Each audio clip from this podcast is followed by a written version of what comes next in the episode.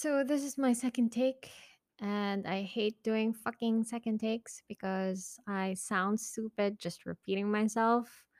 But my phone, for some reason, didn't cooperate. It didn't save the video that I took earlier, so here I am again saying hi, and also saying that I keep on saying that it's been a while, but it really has been a while since the last time I recorded. I think it was in May, and I don't really have a particular reason why I stopped recording.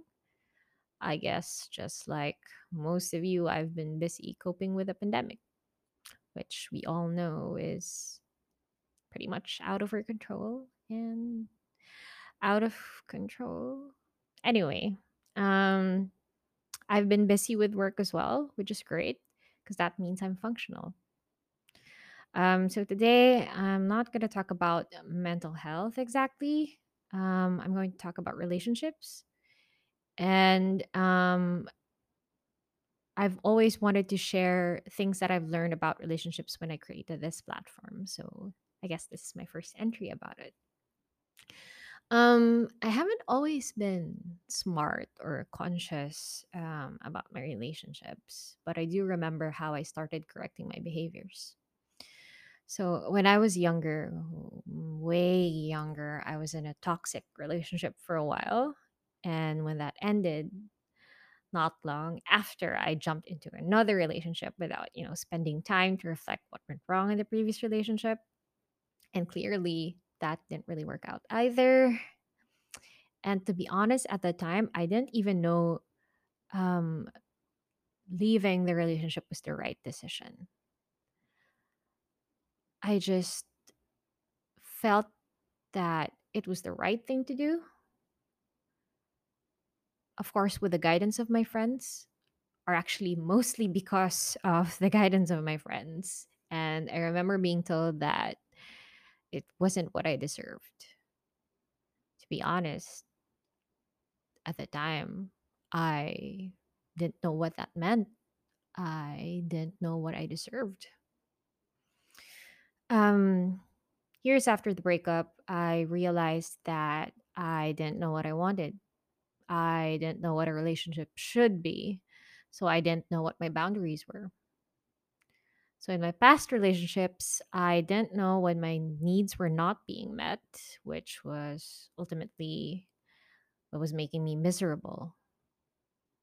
And I guess, which is also the reason why I wasn't a good partner as well. It took me a while to realize what my boundaries are. I think boundaries are underpinned by self-love, and I know you've heard this many times over, that before getting into a relationship, you need to ensure that you love yourself enough. I know that sounds so cliche, but it's really true. And one of my favorite stand-up comedians, he's really smart, he's brilliant, he's witty. I have a little crush on him. His name is Daniel Sloss, and he was able to articulate it in a more easily digestible way. He said in one of his sets that if you love yourself at 20%, when someone comes along and loves you at 30%, you'll think that's already more than what you deserve, like 10% more. Whereas, if you love yourself at 100%, a person that falls in love with you will need to meet you at the same level or even go beyond to make you feel special. In a relationship, I also think that you need to know what your values are, things that really matter to you.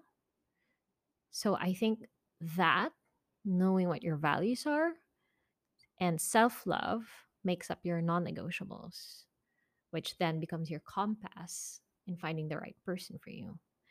So obviously, I didn't have that compass before. I wasn't even aware that such things exist. So I ended up being lost. So I will share with you at least three of my non-negotiable negotiable, sorry. Things that I've learned in my past relationships and what made these my non-negotiables. So first would be sophistication in arguing. So conflicts are inevitable. I think yun yung pinaka-problematic na belief ko before na the right person for you is someone who you're very much similar with. And I think the operating in the mindset na parehas kayo is also problematic, because while people share many things in common, at the end of the day you're still two different people. So I need a partner who understands that we are different, and the assumption is always that we don't understand each other, and that's fine, that's normal. We can speak the same language and mean different things, but then that's what signals you to put more effort in communication, to be more conscious of your words or your body language even. I need a person who knows how to articulate what they think or what bothers them or what pissed them off in a still loving and respectful manner. Second, vulnerability. Isa to sa mga issues ko before. I never really allowed myself to be vulnerable around my partner, which I think prevented me from truly loving that person. Because I think the only way you can truly express your love for a person is if you're willing to be vulnerable, to be seen naked with your emotions, your needs, your insecurities, your desires. But it's a two-way street, right? In order for you to be vulnerable, you need to feel safe. Your partner needs to make you feel safe. To be vulnerable. So it also means that you need to trust your partner enough to know, that they will not judge you and will accept every part of you, even the not so good parts, right? I need a person who will cultivate a safe space with me where we can be our most honest selves. And third would be someone who brings me closer to who I am. Usually that can mean, supporting you to achieve your goals. Yeah, but it can also mean, encouraging you to become a better person without wanting to change you fundamentally so you can fit into whatever standard that they have of what a perfect partner should be. It can also mean supporting you to be closer to your family and friends, which is important to our mental health. And so I need a person who allows me to have a healthy relationship with myself and with my loved ones.